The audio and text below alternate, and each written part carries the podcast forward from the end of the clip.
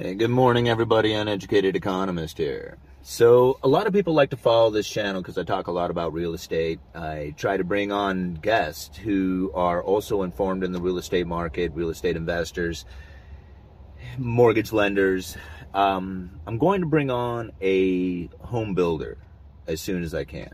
Um, I was talking with him over the last couple of weeks, and it's pretty interesting to hear him talk and then watching the mainstream media and to see what the narrative is out there when it comes to home builders.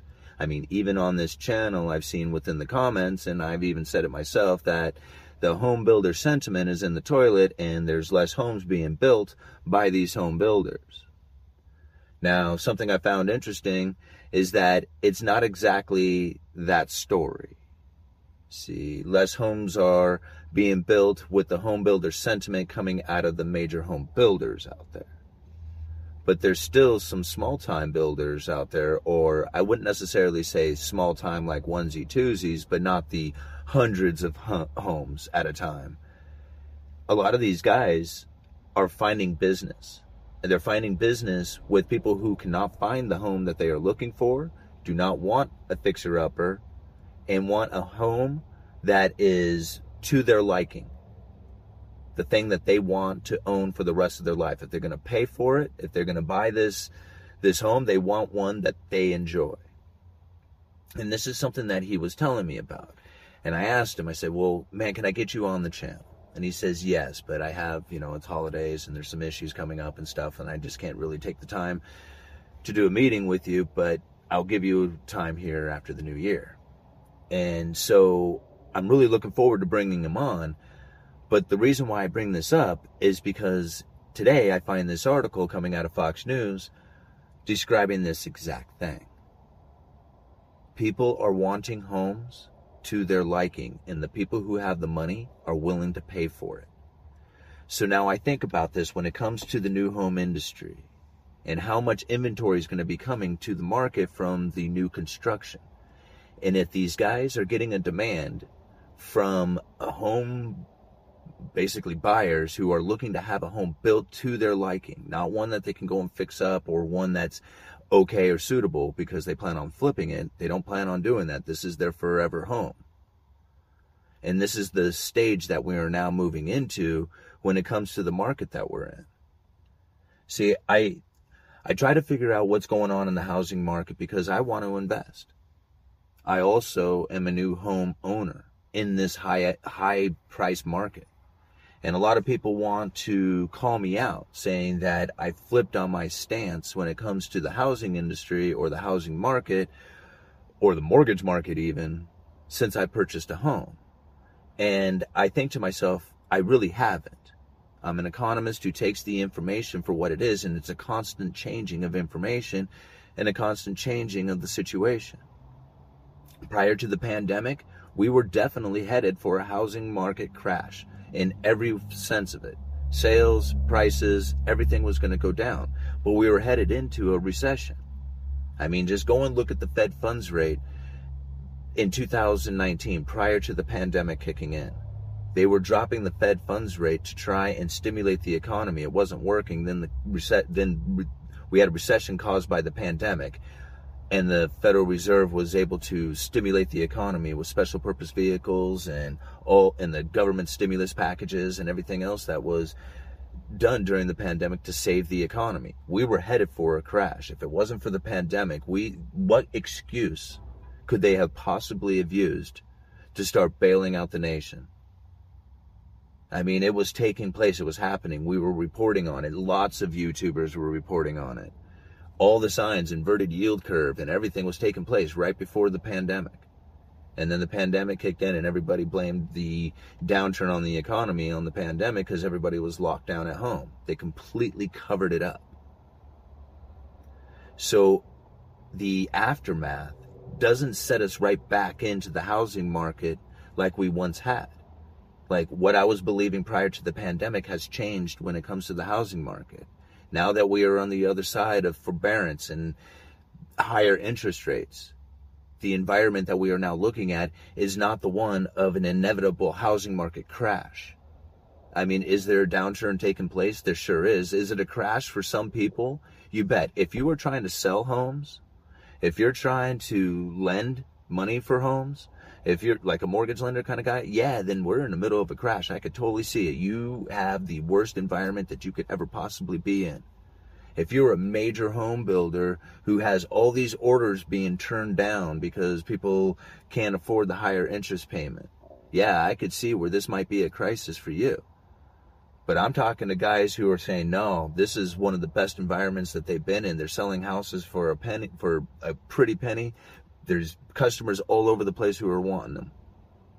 Another day is here and you're ready for it. What to wear? Check. Breakfast, lunch, and dinner? Check. Planning for what's next and how to save for it? That's where Bank of America can help. For your financial to-dos, Bank of America has experts ready to help get you closer to your goals.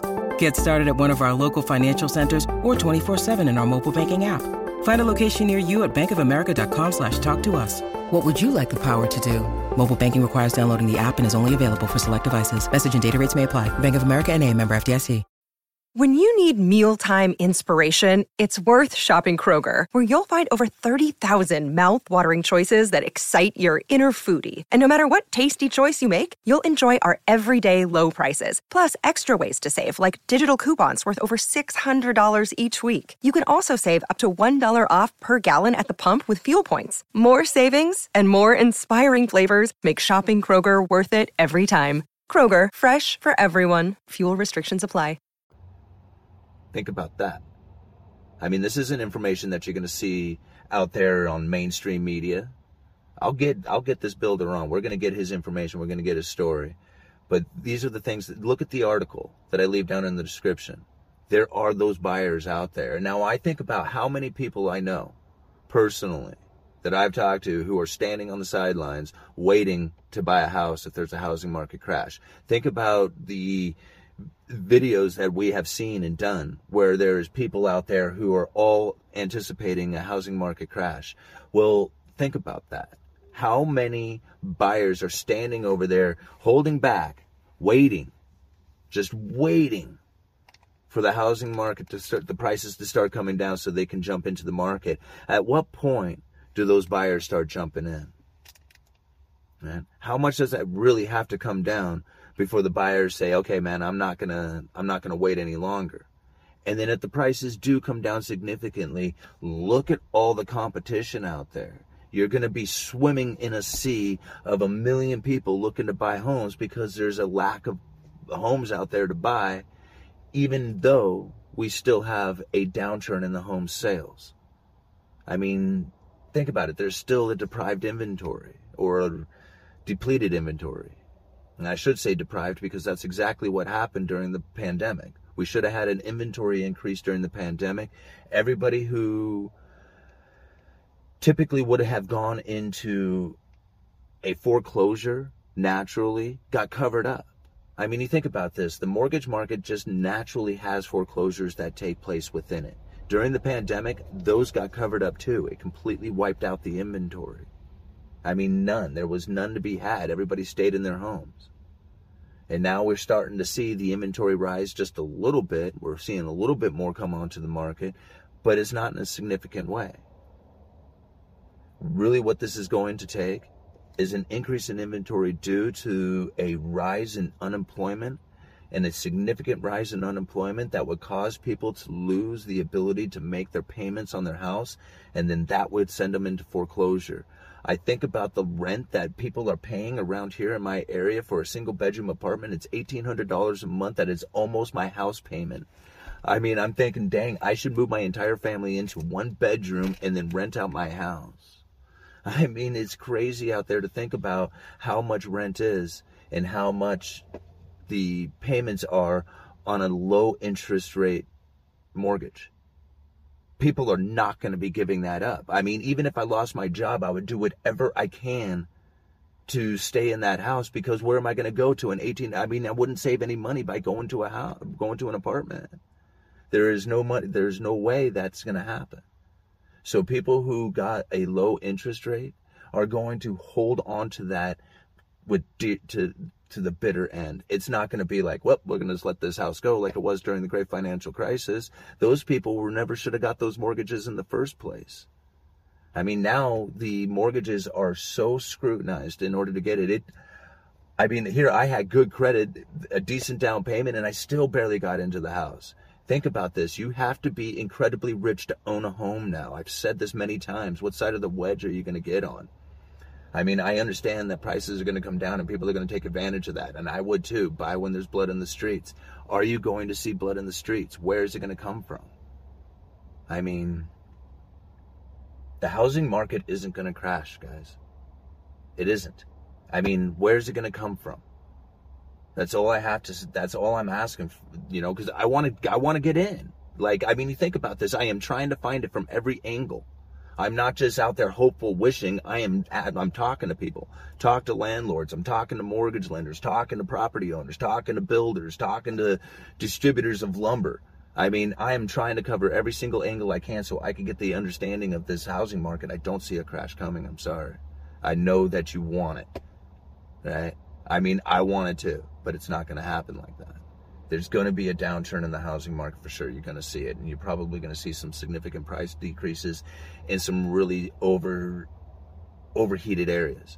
But think about the rent.